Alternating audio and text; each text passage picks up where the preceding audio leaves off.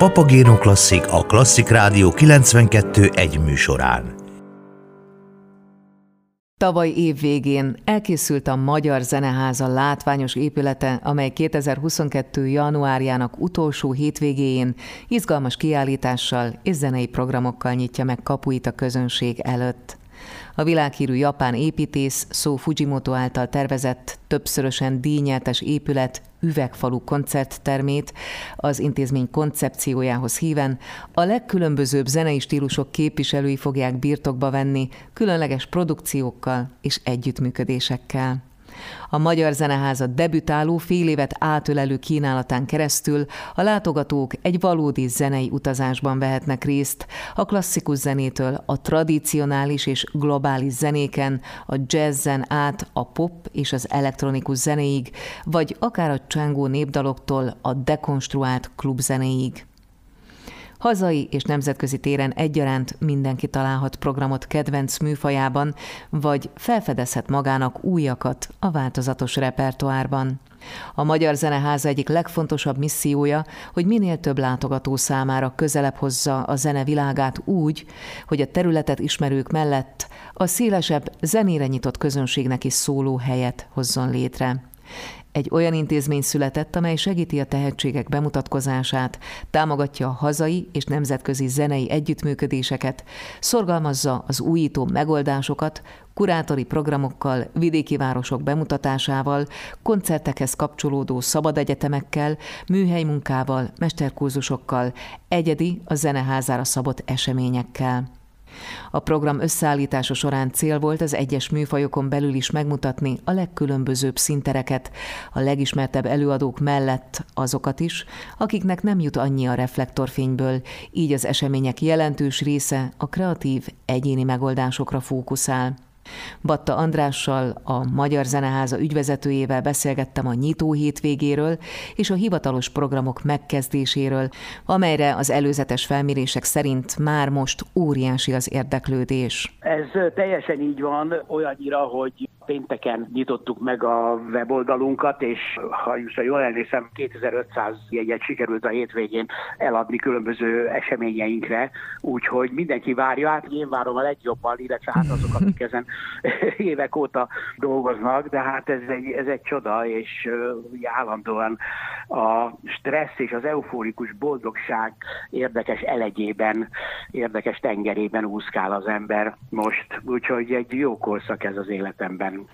Hát rögtön a nyitó hétvégét említeném. Itt ugye a különböző hírek miatt nem mindenki számára teljesen világos, hogy hogy is van ez a zeneházának a megnyitása. Január 22-én úgy tűnik, hogy maga a miniszterelnök úr megnyitja a zeneházát hivatalosan, tehát a szalag átvágás az a Magyar Kultúra napján történik meg, és másnaptól kezdődően, tehát 23-a vasárnaptól kezdődően lehet látogatni a házat, ami számomra egy különös különösen kedves projekt, zeneakadémisták fognak játszani, fiatal tehetségek a nagy és kis termünkben egyaránt. Ez az állapot, ez a következő hét péntekéig tart, tehát vasárnaptól csütörtökkel bezárólag, akkor még a kiállítás nem látogatható, de a ház igen, és zenét lehet hallgatni, és 28-án pénteken elindul a hivatalos program, tehát akkor már a kiállításokat is lehet látni, aznap este a Szent Efrém férfikar énekes együttes és a Dorosz együttes, ez egy moszkvai nagyon neves férfi énekes együttes, ad közös koncertet, amire egyébként már minden jegy is kell nagyon gyorsan, ez volt a legelső, amit, amit elkapkodtak. Ez érdekes, ilyen pravoszláv egyházzenei művek, illetve kortárs zenei művek elegye lesz, tehát ez is a találkozásoknak a szellemében fogad. Aztán szombaton délelőtt zenepedagógiai élmény foglalkozások lesznek, és családokat és a gyerekeket várjuk. A Veronaki Együttesnek lesz egy gyerekekhez szóló énekes hangszeres műsora, és délután, ami nagyon érdekes, a Tamboren ütőhangszeres trió három tehetséges fiatal embernek az együttese, akiket egyébként a kamaravirtózok évadjából lehetett megismerni, ott ők voltak a nyertesek.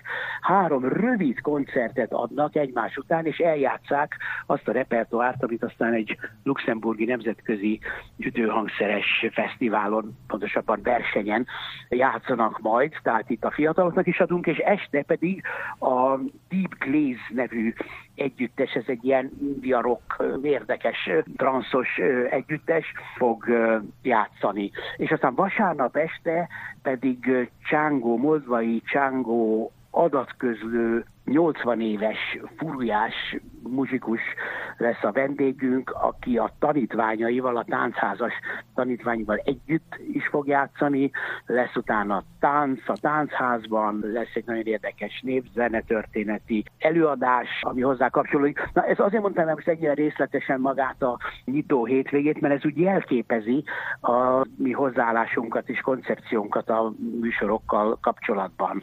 Egyébként az első, hogy így mondjam, igazi klasszikus zenei koncert az február 3-án lesz, tehát néhány nappal később, hétközben, amikor is Kelemen Barnabás, Kokas Katalin és Roman Ditta volós trió műveket játszik, de meg van bolondítva a dolog azzal, hogy három nagyon érdekes 20. századi zeneszerző sors elevenedik itt meg a műsorban, és ehhez társítunk három ugyancsak nagyon részben tragikus, részben izgalmas képzőművész sorsot, Kolozsvári Marianna Nemzeti Galériának kiváló kurátora, művészettörténésszel való beszélgetésben, és hát én azért ezt az élvezetet nem engedtem ki a kezemből, hogy házigazdaként mhm az első klasszikus koncertet ne moderáljam. De hát ezt hozzá lehetne sorolni a honlapunk éleszeneháza.com, és ott végig lehet követni azt a hát több száz eseményt, ami az első fél évben itt a zeneházában várja a kedves látogatókat.